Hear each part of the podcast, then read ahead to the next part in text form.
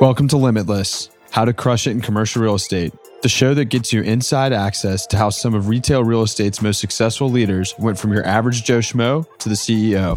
I'm your host, Aaron Zucker. Today's guest needs no introduction. Beth Azor is everywhere, all the time, rocking the hell out of a red suit and making sure she is maximizing every second of her day, which is a huge reason why she went from being a junior leasing agent at Terra Nova to becoming the president in what seemed like no time. Usually that would warrant a guest spot within itself on my show. But what Beth went on to do from there is ultimately what will make her a legend in this business. Without further ado, here's Beth's story.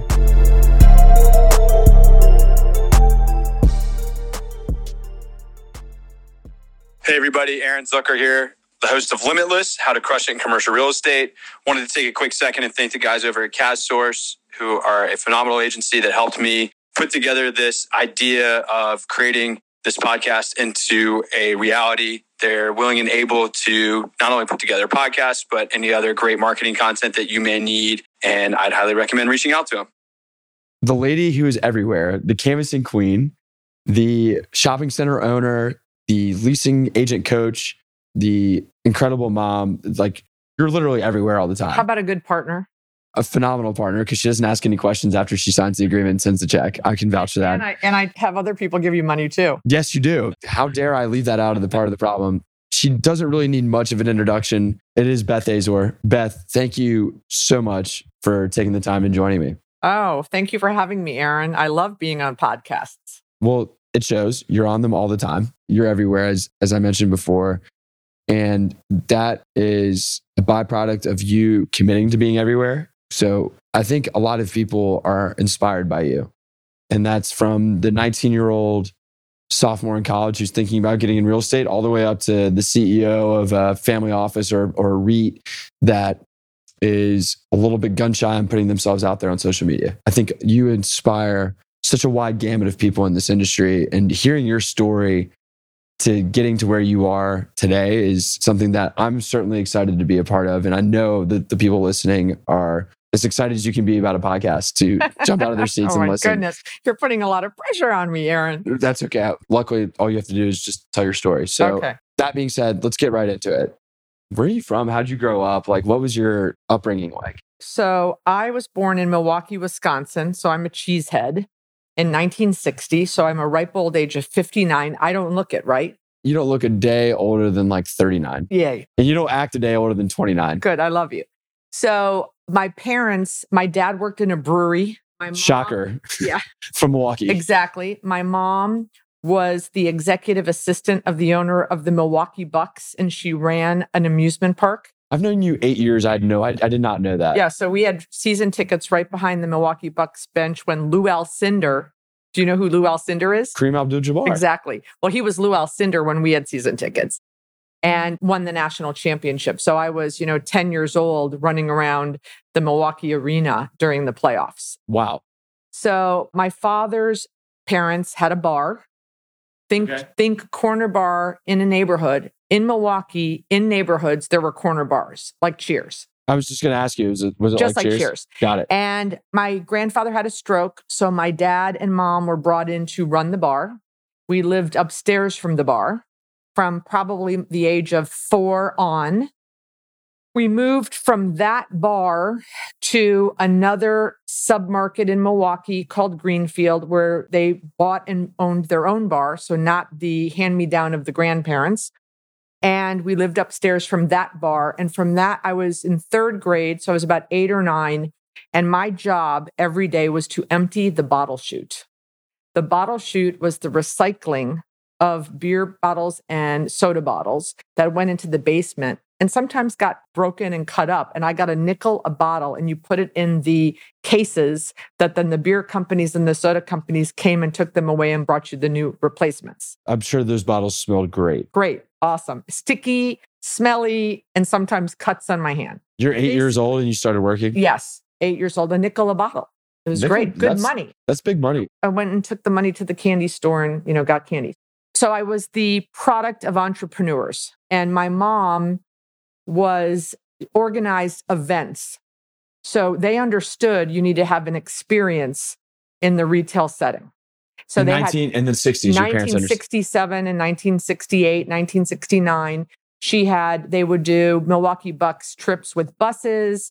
They would do every Sunday in the summer, we would close the bar, the tavern, and they'd go out to Whitnall Park and have volleyball games and take kegs out there. She understood that you needed to be like a Cheers. They had a bowling league, a pool league. In the bowling league, they'd have Halloween costumes. The pictures and the memories of all of this activity and this membership that she created blows me away today. And I remember Friday nights, their goal was to make $3,000 on Friday and Saturday nights in a bar in 1969. So they were not doing bad. But they had the following they made the place a membership place to hang out. Which took time to build up. For sure. And hard absolutely. work. Absolutely. Which so reeks coming out of you. And, Right. I'm, and when I a oh, say huge reek, work ethic. Yeah. So my mom was a workaholic. My dad was the dreamer. Luckily, I, and my mom was the worrywart, and my dad was the dreamer.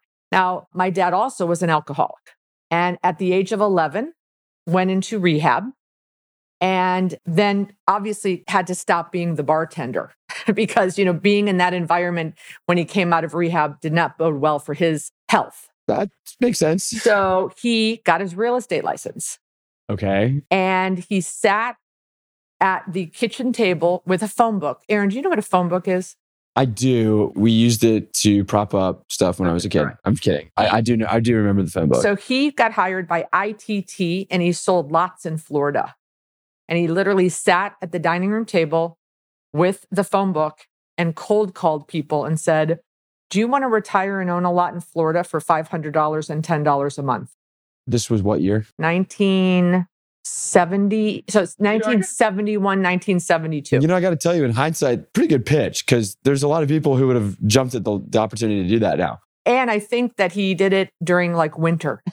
He was smart. My dad was smart. And my dad listened to motivational tapes, cassette tapes. It's so funny, Beth, because I'm learning so much about you, even though we've known each other for so long. And like when you hear your story and you're hearing about your parents already in the first, call it seven minutes of this interview, it's really adding up to me very quickly on how you are where you are. So he cold, so literally cold called. I watched him. He listened to motivational tapes. And then when I was 14, um, on what we'd call a junket. So he would fly to Florida with people that he was showing the lots to. And it was over Christmas. And he took my mom and I. And before we came home two weeks later, we had bought a house. okay. So now we This have is what year is this? 1974. So you're I'm 14. 14. So I come home and I'm in a parochial ninth grader in a Catholic school, high school, huge school. And we buy a house. We're going to close on March 15th. This is Christmas to March 15th. They have to sell the bar. We have a cottage in up north Wisconsin. We owned my grandmother's house. We owned three lots around the bar for future expansion. They had a lot of real estate to dump. I'm 14, so they're 42. They're both passed away now, but I regret that I never comprehended. Now at 59, I can't comprehend uprooting your life at the age of 42 and moving to a new state and leaving everything behind and having to sell all of that in 90 days. It, was, it, it blows me away when I think about that. I have so many questions, but what did, what did they do with you? I mean, you're you're a freshman in high school. But so I'm a freshman in high school with 600 people in my freshman class, and I'm going to move to Florida and live near the beach. I was all, all in. I don't mind change. right. I'm like adaptive. You were always like that. well, I was like that then. So you I'm were an like, only child, correct? No, my, I have a sister who's nine years older than me. So she was out of the house, married, and I think had a child. Yeah, my niece was born when I was 11. So she was married and had a daughter, and they stayed in Wisconsin for a little bit. They ended up joining us. So I moved to Florida, 14 years old, in April 1st, started in ninth grade in a new school, public school for the first time in my life. With like a month public left. School, With like two months two left. months left. But my parents said, you need to go and start school so you can meet people. Oh, really? And I'm like, yeah, let's go. I remember the first day. Very Beth like of you. well, I remember the first day they put me in a home economics class, which in Wisconsin, I was in all like college prep classes. So now I'm in this home ec class. which I'm sure you just mm, took a Well, loving I was just sitting there. You know, they had to stick me in some classes. And I, the, really, the purpose was not the education, the purpose was the networking, right? And I'm sitting in the class, and the teacher says, We're going to talk about childcare today. you know, some of you in the class are mothers. And I laughed out loud, ninth grade, and there were two young girls in the room that were mothers. And I went home and I told my parents, but the nearest Catholic high school was 20 miles away. We moved to a small town called Flagler Beach, and the population at the time was 4,000. Things So- have changed a little bit. Exactly. So they had to say, do we want to drive her every day to Father Lopez in Daytona, which is 25 miles away, or should we keep her in this public school where there are young ladies that are mothers? Right. So anyway, I ended up staying at that school and that high school, and it was phenomenal because, as you can imagine, I was a flag girl in the band. Then I became a cheerleader. Then I was the editor of the school newspaper. You know, I was very involved in the high school. And I remember sitting in the cafeteria one day and the, the softball coach walks in and goes, Did you play softball? I go, Well, I never had. He goes, Well, you look good. I think you can do it. Come out. And then I became the start pitcher. Everyone did everything because there was such a small amount Sure. of people. So you could be a big fish in a small pond there, which really, really helped me. Because I was one of 600 in Wisconsin. I just could really perform. The competition wasn't that right. great. No, that and there's something to be said for trying everything and and being a, a big fish in a small pond. I get that. That makes sense. So, graduate high school, I wanted to be a Florida Gator I can't even believe my ears because right now. that was what everyone wanted to be when you lived in Flagler because Gainesville was close. Right. Yeah, you're not far. I really didn't know anything about Florida State, and everyone applied to both back then, and everyone got into both back then. The Gators sent me a letter and said, Dear Beth, congratulations, you're a Gator, but you need to start in June. I'm like, oh my God, I, I was going to work all summer. I had two jobs lined up. I know that shocks you too. And the next day, I got the letter from Florida State that said, Congratulations, you're a Seminole. See you in September. And I became a Seminole. And that's, That's, how you decided to go to Yes. Florida State. No visits, no, No. oh, they have the major that I'm interested No. in, or you know, I really feel like the culture of the school is better. It's based on the start date. Yep. Love that. Okay. So always worked. I was the babysitter. I cleaned hair salons. I cleaned motel rooms. I worked always, always, always made money, loved making money, loved having the independence of making money. Did you do anything entrepreneurial? Like, did you flip anything? Like Kevin No. Cush was flipping cars in high school. I learned No. yesterday. no, I just always worked. I never really wanted to be the entrepreneur. I never really wanted to be the boss. I was always just very happy doing a good job and making money and always working really hard. I worked at a hotel. I was the front desk clerk. I did banquets on the weekends when they needed me. This is while you were in college. in high school and then college. So in high school, we had a, a Sheraton hotel nearby. By now, my sister has moved down. She's working at the Sheraton. I get a job at the Sheraton. And I go to Florida State, and every Christmas holiday and summer, I'm working at the Sheraton. Like I come home for Christmas and they put me on the schedule for two weeks. Your- parents obviously did okay, at least in Wisconsin. They came down to do real estate. Did they require you to work, or this is just in your DNA? Like you wanted It was in spending my money, deal. I wanted spending money. They were not going to give me spending money. and I think there's something to be said for that. And they did buy me my first car. It was $300. Right. You know, it was like a Chevy Dodge Dart or something. I don't know. Which you can barely get one of those on a monthly payment, three hundred bucks. Exactly. Got it.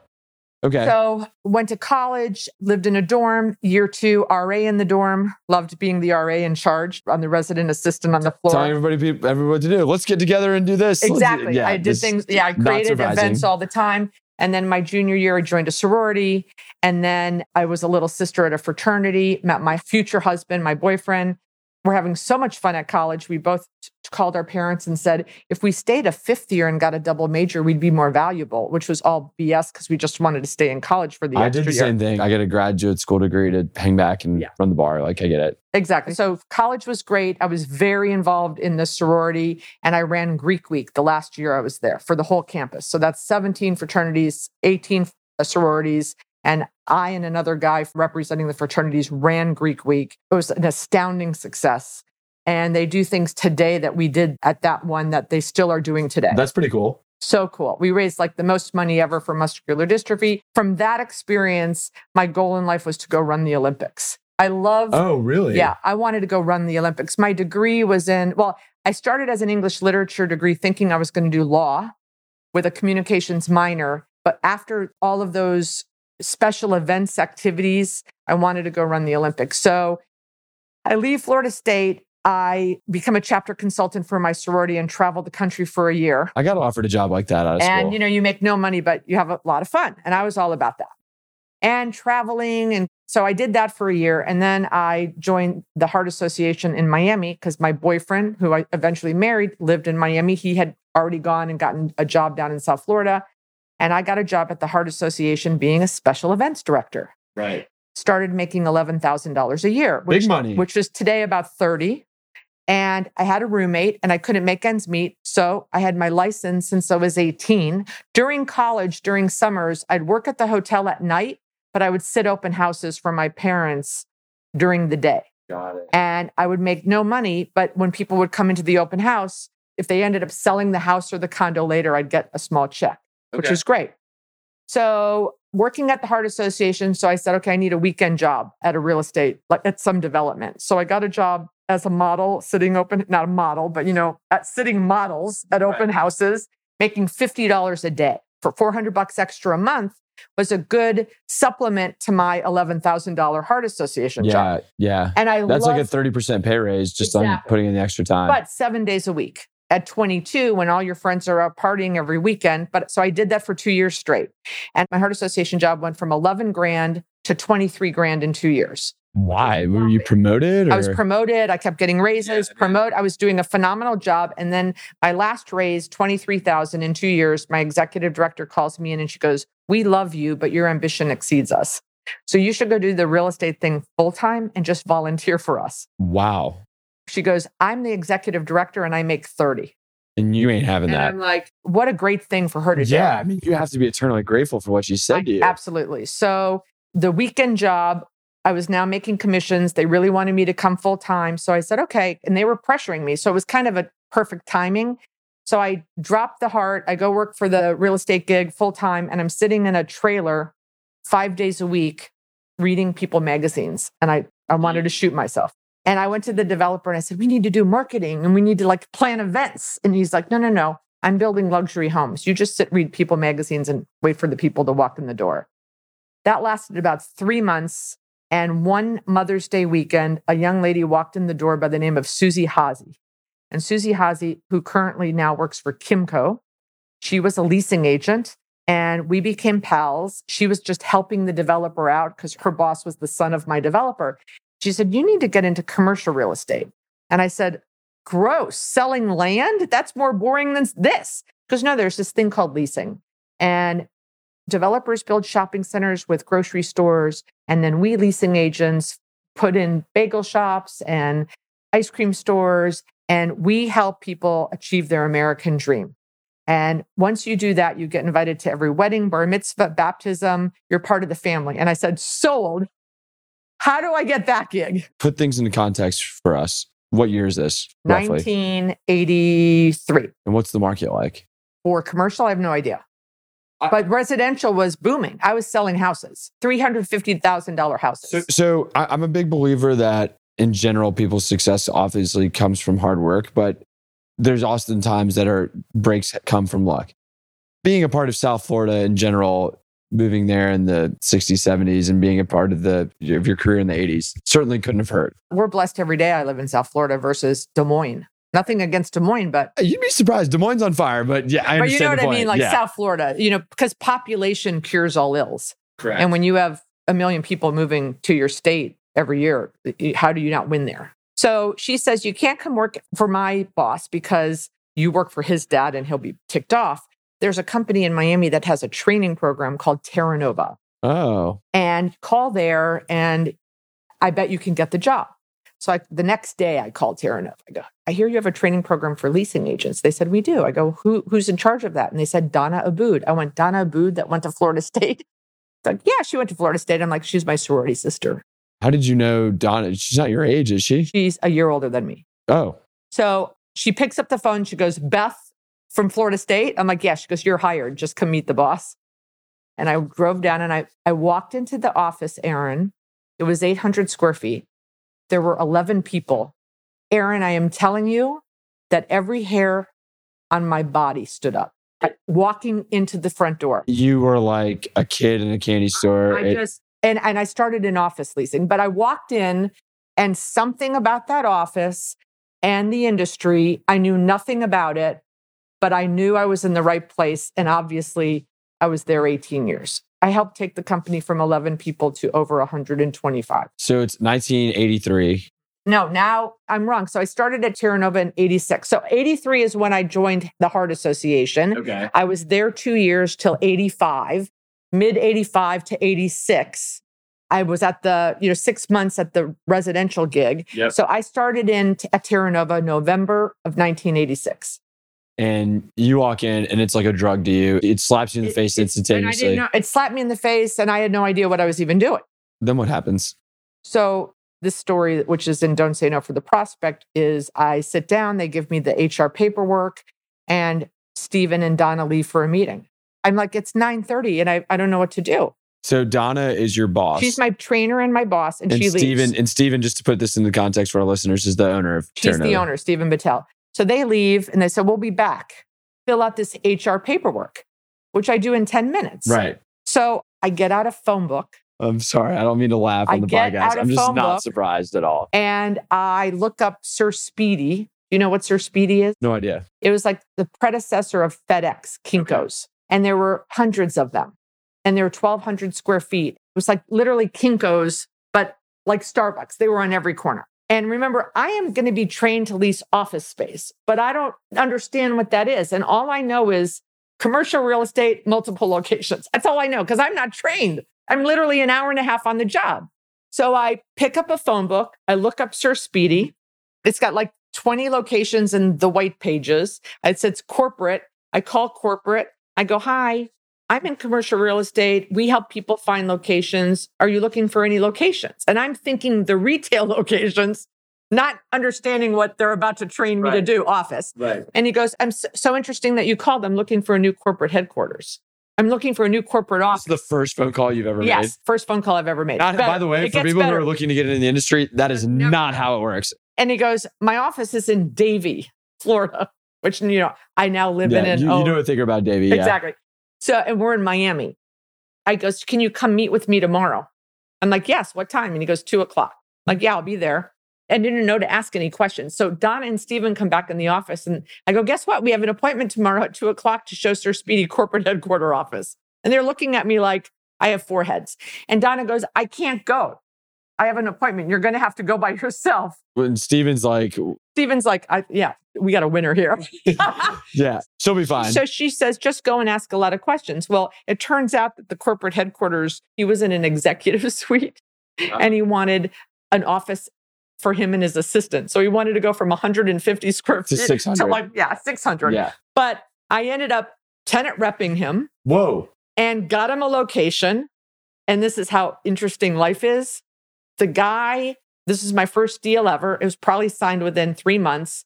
And the guy who we signed a lease with, the landlord, sold me Shops of Arrowhead 20 years it. later, No way. Who was it? Mark Stelnick. And when Barry Wolf listed Shops of Arrowhead, and I said, I'm going to buy Shops of Arrowhead, I had no idea. And then Barry said, So the owner wants to meet with you. He thinks he remembers that you did a deal once a long time ago. And I said, Who is it? And he goes, Mark Stelnick. I said, How could you forget? My first deal ever. That is ridiculous. If, if fate, I mean, that's unbelievable. All right. So you sourced a lead within 10 minutes of starting in the business, which is, again, not discounting your ambition and hard work. That's ridiculous. That's also very lucky. Absolutely. And it turns into a deal, which is amazing, Which I made like, you know, $300. but it probably felt like 3 million. Of course. Here's the thing I didn't realize how big that was. Like, Stephen later talks about how, like, they were freaking Sourced a out. deal on your the- first day. Right. And, and you But know I what? didn't know. I didn't, I thought this is what we're supposed to do. Could you imagine if Kara walked in and that happened today? Yeah. I mean, like Exactly. nuts. Nuts. Yeah. I mean, I was fortunate enough to get a lease signed in my first seven weeks. I was like, yeah, like, let's go. Like, this is normal. And, exactly. and like, it's not. How about like the phone book and then the dad with the phone book? You know, There's an unbelievable lesson to be told from that. Like, the fact that you just picked up the phone and started calling, like, you didn't ask, Ooh, how do I do this or how should I do this? Which may have been a wise thing to do, but they left you and you wanted to be productive. You wanted to create value. And so doing that from 10 minutes into the business and, and still doing that to today is awesome. It's an inspirational story and doesn't shock me one bit for anybody that knows you out there. So, so you make an office deal. Then, Yeah. Then what happens? So now they're going to train me in office and we get where it's me and three other people and we get trained by Donna. She was a wonderful trainer. You know, we had to read leases. Back then, the office market was if you signed three or 4,000 square feet in the office market in a high rise tower, you got a year to 18 months free. That was the market. Whoa. Why? A year, Why? that was the market.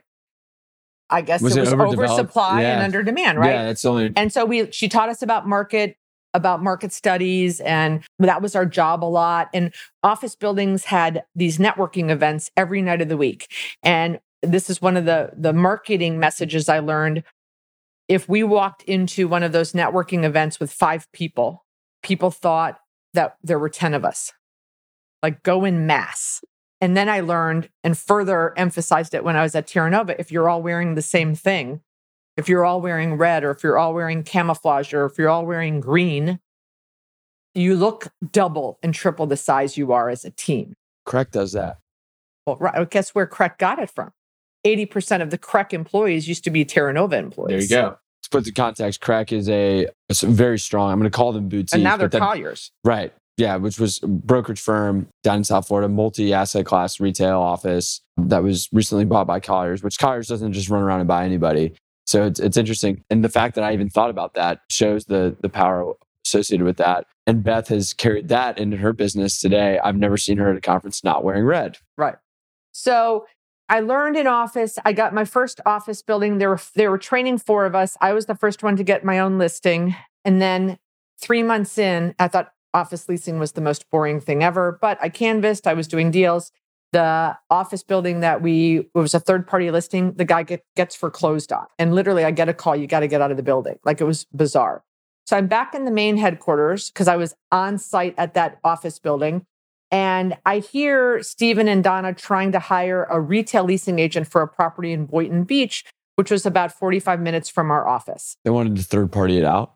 Did Terra Nova own the site or? No, we didn't. We only owned at that point one deal. We did all third party. All of the office buildings we did were third party. He owned uh, part of a big retail center in Miami, 350,000 square feet, and he owned a couple of small office parks, but that was about it. But back then, the savings and loan is- industry had crashed. There was an organization called FADA, FADA, which was like the Federal Asset Disposition Corporation, which then became the RTC. And we became a service provider of choice. So every time they foreclosed on a property, we would get the call. nice. And it was great. And so we had this property in, in Boynton Beach. It was a brand new 200,000 square foot Winn Dixie, hadn't even opened, the first Winn Dixie marketplace. And Steven's trying to find a leasing agent to lease it. And they're interviewing people and they can't find anyone that they like. And I'm overhearing them and I'm back to doing market studies. They want to put me on another office building. And I said, Hey, I'll drive to Boynton if you pay me mileage. Teach me how to do retail. And they're like, Really? And I'm like, Yeah, I lived in North Miami. It's about a 45 minute drive. Just pay me mileage. I would love to learn retail. And that was the rest of the story. About a year later, I had 13 shopping centers I was leasing up in the Palm Beach County area. And then I grew through the company. I became the leasing, like director of leasing. I started hiring other leasing people and then, you know, eventually became the president of the company. So you've had massive success at a, very quickly in the brokerage world with Terra Nova, but it can't all be smooth sailing. There has to be one really good embarrassing story along the way. Are, is that a tee up right there? It is. So- it is. I've gotten that from everybody, but what I love about you is you're so forthcoming and that you're willing to share share your failures with others to help them learn. And so I'm, I'm interested to see which one you pick. So, well, this is the famous one. This is two years into that Boynton Beach listing. I've got 17 assets, more or less, that I'm leasing up there. And I was leasing a project called Ritchie Plaza. And Ritchie Plaza was about 40,000 square feet, L shaped strip center that was in Lake Worth. And there was a Sherwin Williams out parcel that blocked the visibility and exposure for pretty much the entire shopping center. It was completely vacant except for one tenant called the Thirsty Camel, which was a bar. So we have an end cap and it's great end cap right on Lake Worth Road, lots of visibility and exposure. What type of rent could you get on that thing? I'm just curious. Probably 20 Oh, wow. 20 bucks a foot back Yeah. then was that that's big Yeah. rent. because, but everything else in the center was like six. Well, this because is, a this is the only cap. yeah prime end cap. So we, I get a call one day on a guy, at, and this is now 88, 87, 88, and he's on a cell phone. And no one had cell phones, but it was a crackling. So that's the first alarm that you probably should have. Absolutely. First alarm. First I, I. I see the stress in your face. Oh it Oh still God. bothers you to today. arrogant, arrogant. And I could hear that he's on a cell phone and he's like, Hi, I'm calling about your end cap at Ritchie Plaza. I'm like, Awesome. What do you do? And he goes, Well, I'm going to start a new chain and it's going to be video store. He said chain. He said, I'm going to, st- I'm starting a new concept. This is going to be my prototype. I'm going to franchise. Aaron, how many times have you heard that in your career? Many times. Yeah, of course. Okay. So I'm like, okay, sir, I'm sure you are. And I believe I actually said those words. I truly believe my arrogance because I was leasing 17 shopping centers. How mad are you at yourself right now, even telling yeah, the story? It, it is. So I'm like, I'm sure you are, sir, but I have 17 shopping centers. This is the only one that doesn't have a video store.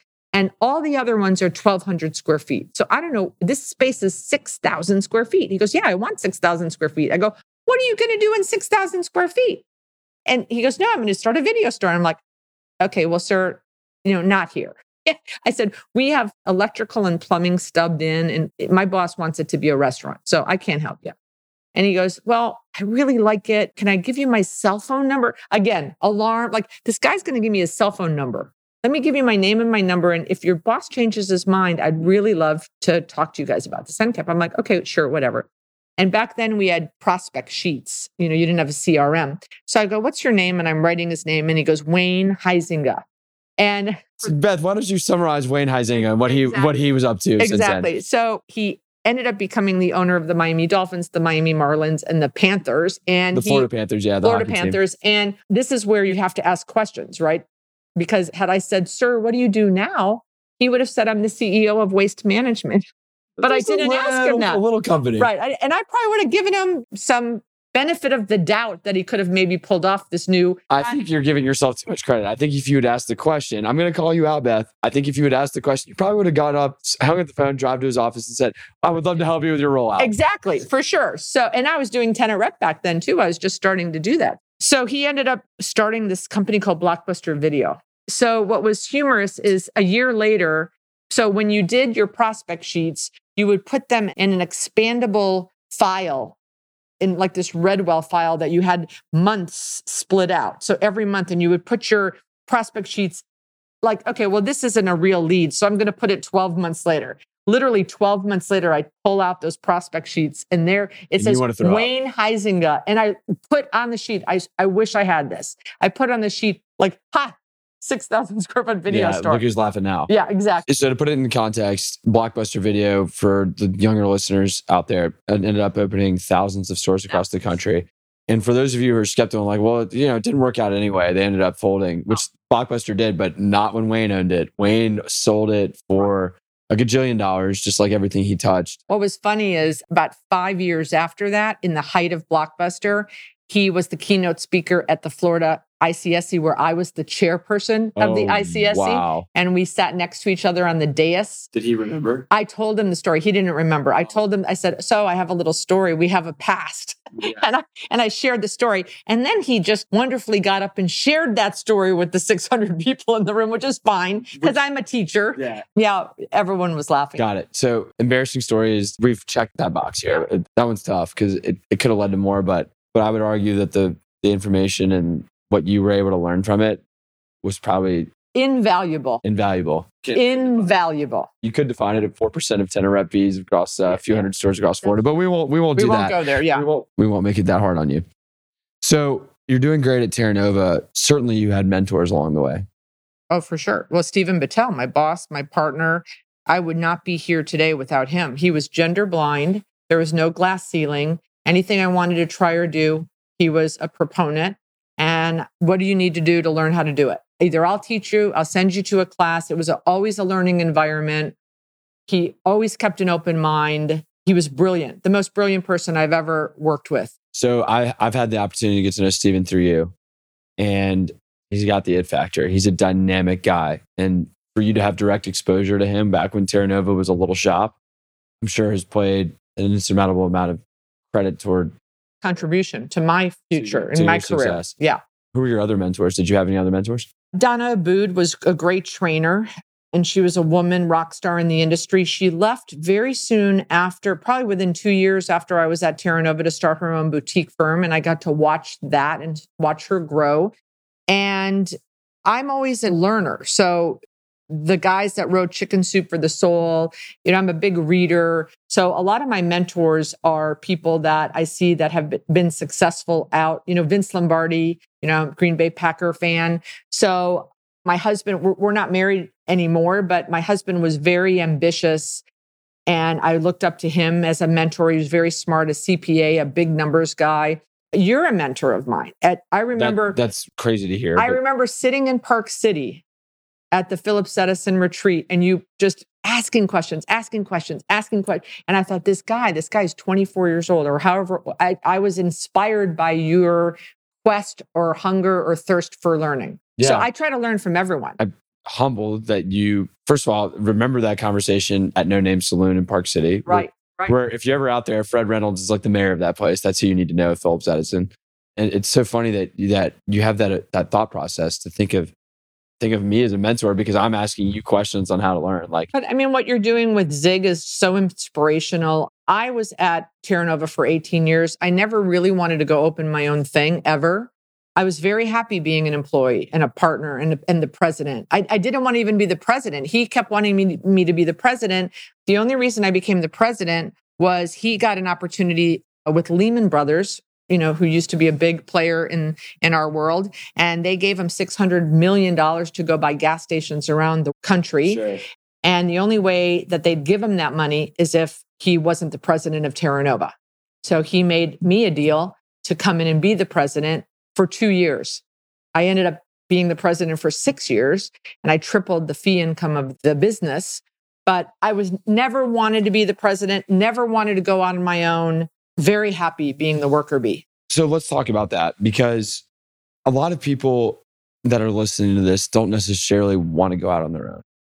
And I think part of the value in this conversation is understanding how you became the president of Terra Nova because I think that that's a goal that's more real for a lot of the listeners than maybe going out on your own like you've since done. So tell me a little bit more about how you went from being a leasing agent to a leasing director. I mean, was it through production? Was it? It was through production and ideas. So I was that second year leasing agent working on C&D assets like Ritchie Plaza with the Thirsty Camel. I used to look around and I would say to Stephen, I want to lease a public center. like this stuff's crap. But I leased it great. So I leased the crap great. If you can lease the bad stuff, and I always tell rookie agents that call me that are frustrated, I, I'm getting the bad stuff of the portfolio. Hey, if you can lease the bad stuff, you'll get to the good stuff quicker. Correct. David Roth, the byproduct of that. Right. Like, yeah, so, totally. So I did the bad stuff good. I didn't complain, but I did say, how do we get the good stuff? You know, how does the RTC give us the good stuff? Well, the good stuff's not getting foreclosed on. So he said, go find the stuff you want to lease, see who's leasing it, see who owns it, and then come back to me and we'll go pitch it. So I started doing that. So I started being the biz dev of new listings. You just started doing it. It wasn't it wasn't like a role within Terra Nova no. that you wanted or No, and there was no role and I didn't say pay me first and then I'll do it. Right which is a lot of people say, well, sure. promote me and then I'll do it. Right. I didn't, that was never in my DNA. Great, great lesson to be had there. Yeah. So I just went and did it. And then because all of a sudden now I, we have five new public centers releasing and managing. And the fee income is you know, he's like oh that, she's pretty good at that. So that's probably when i got promoted to leasing director and what then vp of leasing. I have no idea. I i you have an idea. I mean come on give me a- well i became the president in 97 so it was somewhere between 90 and 95 that I had multiple promotions. Got it. So, and then I started hiring. And then what happened was is I would hire people from competitive companies and they'd come into our company and never make it. Like we could not cross lateral hire because we had a really strong work ethic mentality and culture. We went to an ICSC, you had to be at the booth at 7:30 and you had to be wearing the costume of the week, whether that's camouflage or we wore garbage man suit. I mean, we did all, all kinds of crazy marketing things. To get attention. We had big business cards that said this would not work today. Size matters. Yeah, that's the- politically incorrect. And the cards were double the size of typical business cards. And we had people walking around the ICSC, stilt walkers, handing out our size matters, whatever thing we were handing out. I mean, we- to get attention. And I was kind of the marketing person behind that. And people didn't like it. But, you know, again, just get our name spelled right. So the more that people knew us, the more they'd interview us. And we would go into a pitch and we would win every third party management and leasing pitch. We had almost no competition, but I couldn't hire because we were crazy. People thought you expect too much from your agents, you make them work too hard. We had a curfew rule at ICSC, 11 o'clock. Like I, I didn't do bed checks, but we were very strict. So because I couldn't hire someone from CB to come do that, they're like, screw that. I had to hire and train. So I started hiring kids like you out of college who I thought had a good work ethic, who we paid double, but for the kids who liked the money and who would go with us on the culture and see how successful we were, that's how I grew my Who were, training. who were some of those people? Oh, so Hugh Chen, Sure. Mindy McElroy, who now runs Terra Nova, Erica DeRoche, Laura Lynch, Ellen Eskenazi. Sure. Alan Eskenazi, when he came to us, he was the Perfumania fixture guy for outlet malls. Alan is a heavy hitter for this. He, he reps him. Target, Kohl's, and Lowe's. Yeah, he does okay. Yeah. Yeah, he does okay, Uh, to say the least. Steve Hennenfeld. Wow. I mean, so you were producing a factory. I was producing a factory, and but what happened was I'd burn them out, and then my competitors who didn't spend the time and money training could offer a ten thousand dollar bonus, and I would lose them. So then I had to start working on the culture and kind of relaxing the culture. Right. But when we were in that heyday of growing and working, and you know, we exploded. We went from eleven people to hundred people Wow. quickly, and I was part of that. The cool part about your story is, is you just started doing that stuff and the titles came after. Right. You said, "How did I get to be the president?" Well, You did the work at the president and then they just said, oh, Exactly. oh, Beth, you're the president. by the way." Exactly. I said, I got the listings. I created a culture. I created a marketing. I wasn't the head of marketing. I just said, we got to market ourselves. I started training people. And that was my job. I, you know, I had to lease properties. I tenant repped. I trained people. So I just, and then I said, I'm going to start selling shopping centers. He goes, okay. and so I sold a couple shopping centers. Whoa, I didn't know that. Investment sales. I didn't know that. So we had two properties in Weston for Principal Mutual Life. We had taken the NOI from, I don't know, 500,000 to 900,000 Yeah. and they want to go hire some investment sale guy. And I'm like, BS. I just created all that value. You need to hire us. But we didn't do that. And I said, I promise you, I will get you the best price. I said, I'll beat a nine cap, which was not heard of back then. Back then, and that's 1996. I said, I'll get, I'll get you a nine cap. You know, just to kind of put it in context, interest rates were substantially higher than Yeah. they are now, which is probably what drove. And I was reading the Shopping Centers Today magazine and saw that American Realty Advisors in California had paid an 835 cap. I probably have my cap rates wrong, but whatever, they were paying lower cap rates in California. I called American Realty and said, you should come invest in Florida. I think my numbers are wrong. I think it was, I think people were selling public centers in the seven and a half cap rate. And I said, I'm going to get it with a six in front of it. And I didn't even really understand cap rates. And I did. I sold Weston Lakes Plaza for a 695 cap. I had never sold a shopping center. I didn't even know what cap rates were. But I knew the value I created. I knew the story I could tell. And I researched who's paying a lot for shopping centers Yeah. and brought them down and we sold it to them. Wow. And at the at in Phoenix at the annual Principal Mutual Life retreat, I got the cap rate schmap rate award because I true I'm there with like Mark Gilbert. I'm all these. I, I had no idea what I was doing, but we got big, huge payday. It's funny how hard work can pay off, even if you don't know what you're So up to. it's all about hard work. yeah. All, my whole career is about hard work. Which is a perfect segue. Like, you know, you've had some embarrassing stories along the way, like the blockbuster thing. But all that being said, you committed to your craft. You were reading when when other people were sleeping or partying. You were thinking of ideas to to grow and expand the business and you worked your way up. What advice would you give to people other than just putting in the hard work? Clearly that's how you got to where you are. And I'll I'll be honest with you. We have hammered home that theme with the other guests that I've had. Hard work, hard work, hard work. What other advice do you have for somebody who's either trying to break into the business or somebody who's just a couple years in that wants to become the president of a company like you were able to do at Terra Nova? Well, today, social media is huge. So, you know, Tim Butterfield, Sure. right? Phillips Edison.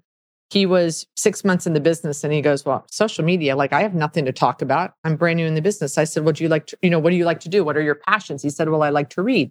I said, Great, start posting on LinkedIn Tuesdays with Tim and, you know, talk about a book you're reading. But you have to get attention. So if you're new in the business, you may not be with the company you're with a year from now, two years from now. You need to get known. You need to attend conferences. You need to cold call and meet people you don't know, meet people and have those people introduce you to other people because you've had a few jobs. Did those jobs come from people you knew who introduced you to those jobs? Or did those jobs come from you applied through an online job source recruiter? I think they all came from people you knew. Yeah. Well, the PEB job I landed, DLC and, and Pico came through the same person, actually, Stuart Miller, who I'm forever grateful for. And then the PEB job came from me calling David Pauline. So I knew David. David is a transactional executive search guy. So I guess it came through a recruiter in the application process, but took me knowing David and having a relationship with David. I, I don't look at David as somebody that I just picked up the phone and cold called. Like we had had a relationship prior to. Yeah. And then when PEB was interviewing you, you know who they called. They called you? Yeah. I didn't know that. Oh, yeah. They called me. They go, Do you know this guy, Aaron Zucker? And I said, He's in the top five of leasing agents in the country. Well, thank you. I had no idea that you had a major role in helping. That probably that. And I was always wondering why they took that chance on me. That probably had a lot to do with it. So I'm. So it's so I think it's important to expand your base. And again, when you're new, you know, you did it. You can do a whole podcast on how you did it. When I was in Park City for Phillips Edison, there were probably 40 leasing agents there. But when I left Park City, I remembered one really well. The 22 year old who just bludgeoned me with questions at the bar for like 40 minutes. Sorry about that. I- No, but but that the point is is who did I remember the most when I left? So that's what young people can do. And also, I think young people can ask, they can go up to someone. What we used to do at Terra Nova is we'd have a business card collection contest at ICSCs, and we'd give awards to whoever got the like the best card, like the head of real estate for Publix. And like, well, what do we talk about? I said, just ask them advice. Just say, what's one piece of advice you could give me? I'm 22. I just started in the That's, business. that is great advice. Is to leverage the advice platform. The rookie, the rookie, like, hey, I'm new. Like, pull that lever. People love to help people. Exactly. They love to help people. And most young people think they've got the vets don't want to know anything from you, but they will help you. Right. And then what's really important is to follow back around and go, hey, you gave me that advice. This is how I used it. Because no one does that. No one follows back with the vet and says, thank you. You know, I met you at the ICSC at Nexus. You told me about this. I tried it. It worked. Thank you so much. The rookie that does that will exceed. And that is not. You don't have to be born a certain way. Like that. That is just purely just executing and, and just taking the advice. It's be like this business is not overly complicated. It's not. Not- And and the secret sauce is put out there on how to do it. And most people just choose not to follow it. They don't execute. Right. If, if you're just willing and able to put in the work and execute, it, it's amazing what can happen. And I, I think that's incredibly valuable advice that you're giving out to people. So I, I appreciate that. So you became president of Terra Nova, but you didn't want that role. No. What did you want out of your career then? What, I was just happy making a lot of money and having a good time. got it. And I liked what I was doing. Got it. I hated tenant rep. I was running around with home goods for two years in South Florida. Uh, two years, lots of lunches, lots of dinners, lots of breakfast, lots of gas, and just lots of time. In back then, again, not we didn't have iPads, so we had three three ring binders. I had 18 LOIs out, and Don Smith calls from TJ Maxx and said, "I hate to tell you this, but we're not coming to South Florida." And that was the last tenant rep I ever did. I Got said, "That's it." And I I did LA Fitness. I did I was hired to represent LA Fitness in South Florida, did it for three years, did three deals. Back then, gyms were not welcome in any shopping center. Three deals, three years. And I said, life's too short. And, and they were nice and they wanted to do deals, but it was just too hard too slow. And I remember calling Jim Petrarca at the shopping center group and saying, or I called my friend Ann Featherston and said, I'm going to give up this LA Fitness account. Who maybe one of your younger guys want to take it. And now I think Jim's done about 100 deals. Right. yeah. I was going to say, you gave away some money I'm that. still waiting for a thank you note on that. After I sold those two shopping centers for principal, I didn't do that any, anymore. The whole idea of putting those big books together, not interested. So I tasted and tried a lot of things, but I really love leasing and I love teaching. So you basically just did what you loved and and the results came that you may or may not have wanted, but it, it turns out that you were destined to do that stuff, like Yeah. becoming president of Terra Nova. So you're running Terra Nova. You have some things change at home. You have these wonderful children, Yes. So I, Alex and um, Mario. the year before he wanted me to be the president, I said, I'm going to take a year off and just go be a leasing agent. And I was the executive vice president. And he had been pushing me to be the president. I said, I can't be the president. I, I'd like to have a child. And the reason I'm not having a child, I think, is because of the stress. And I wasn't going to go through in vitro or anything. My husband and I were like, if God gives us a child, great. And if he doesn't, no problem. So I literally left the executive vice president position. I went out to Pompano Beach where we had a property and I was the on-site leasing agent for nine months. And I, I, I gave up supervision of the leasing team. I worked about, we had just bought a new house. I spent more time decorating the house. I leased one, one deal. And there was three anchor deals to be done. So I worked on the three anchor deals. And after nine months, we didn't get pregnant. And Steven said, okay, I really need you to come back and be the president. And if you do for two years, there's a huge payday. And I'm like, okay, we're not pregnant. We tried. I go back. I become the president. I didn't know how to read a financial statement. I was a glorified leasing agent. Me too. When I started Dick, even in 14 months, like I'm almost embarrassed at how little I knew about finance and Yeah. how little I, I, I- knew yeah. about construction. Uh-huh. And Yeah, it was a lot of lessons there too for another podcast. So I become the president in August of 97. And in November of 99, I found out I was pregnant. okay. And I was three months pregnant when I found out. oh, wow. I had no idea. Got it. My So- assistant So we'll apologize to Alex now for the wine that you were drinking. And Oh the, my gosh! It actually Pinehurst was the uh, location where it all got happened. We were at a, on a golfing trip with a, an FSU. We went to Virginia and to North Carolina, and in the middle we went to Pinehurst, and that's where we had we made that little baby, which was awesome. Out. And so I got pregnant, and then you know, yay, that was great. I love being a mom. And then years later, I adopted Mario. Sure. And I think it's important to talk about Alex and Mario because Well, They- Alex is the reason I left Terra Nova. that's Yeah. that's where I'm going. So Alex was four, and my I'm divorced now. I divorced my husband when Alex was one, unfortunately. And my nanny, I had a live-in full-time nanny, and I would race home every night trying to see him. And I'd get home at you know 7:30, 8, 8 30 o'clock, asleep. and he's asleep. yeah. And so now he's like three years old. My mom passes away, and I'm I just said, okay, I am now 43, and I have a son, and I'm a single mom. I need to do something else. I can't run a company with 125 people and work 80 hours a week. So it took me almost a year to negotiate, you know, six months to get Stephen to let me go. And you know, he was mad at me for probably five after. I have chills thinking about because I know how much you love working and how much you probably loved being at Terra Nova. But I also know how much you love Alex and Mario. What was that time like? I mean, great. It was hard to make the decision, but I knew I had to make the decision. I knew I wanted to be a mom, and leaving was easy because I knew once I had made the decision that I'm going to put this piece of my world behind me. But it was hard. I mean, look, the Miami Herald called. I mean, it was a big deal in Miami Sure, when I resigned, sure, yeah. right? It was a big deal. And he was mad, but Alex was the number one priority. sure, easy decision to make. I'm not questioning the, the but, but I got of the I was so. I had so much fun. I I became a room mom, you know, for his pre-K school class. I became the T-ball coach. So for six months, I just slept and was a good mom. you know, Got I it. caught up on my sleep and I went back to school because when I actually when I left Florida State, I left for three incompletes and had did not get my degree. Whoa, okay, I didn't And know my, that. on my mother's deathbed, she said, "Please go back and get your degree." Oh, that is a good reason to go do it. So I did that also in the two years following Terra Nova. I'm going to ask you questions that you may or may not be comfortable answering, but What made Steven so upset with you to make that decision? Because Because I betrayed him and I left him.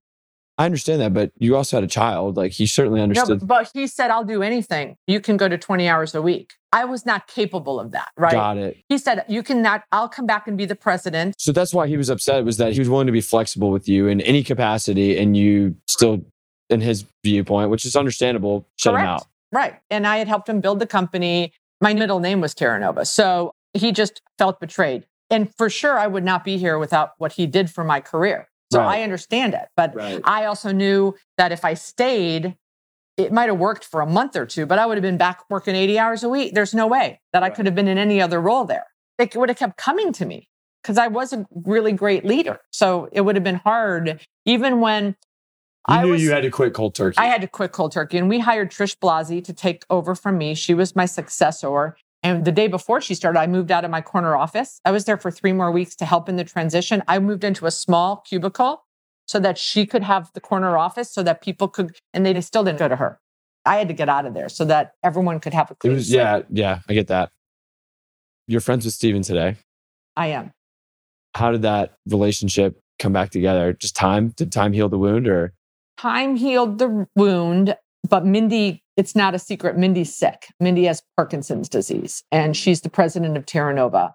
And when she got sick, we all rallied around her, and I stepped up financially. He wanted to raise money for research, and I was in Spain when I heard, and I sent an anonymous donation, but he knew that it was me. And then he called me in Spain and said, Could you do me a favor and not make it anonymous? you know make it known because the number that you donated other people will step up stronger and so i did that even though i felt uncomfortable doing that it's for the greater good, though? but it was for the greater good and exactly that happened more people stepped up at higher amounts and i think he was grateful for that and that turned the tide that our turmoil bonded you guys back together. Yeah. Got it. I can relate to having a relationship with somebody that owns the company and and being so close to them in a, a, family office. I mean, Terra Nova is big, but it's still a family office in the sense that, and, and I know Steven feels that way about it. So the fact that you guys were able to mend your relationship is amazing to me because I know how much you care about him and I know he obviously thinks the absolute world of you.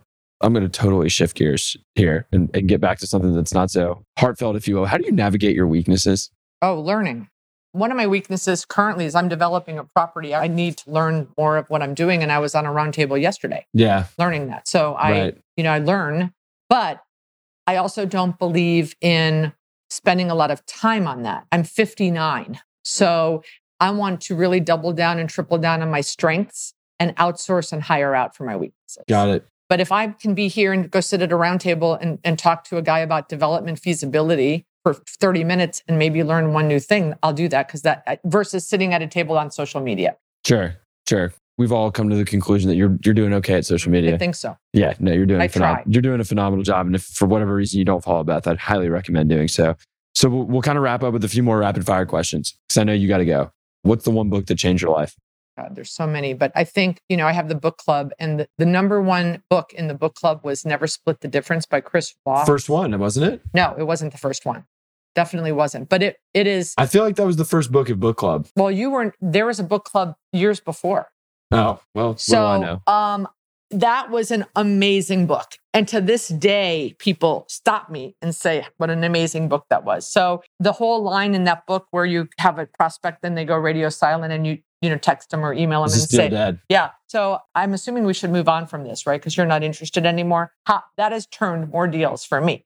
Really? Yeah. And when someone recommended the book, I thought I'm really good at negotiation. Like never split the difference. A book on negotiations. What what am I going to learn? And I, it blew me away. Like I remember posting on social on page six. I was like, this is amazing. Yeah. I had learned like five things on page six. Right. It is a great book. I read it. Great obviously book. as a part of your book club, which People keep asking me to do that book again. seriously. That's how strong. Wow. Yeah. Wow. Okay. So that's a good one. Read Chris Voss's book, Never Split the Difference.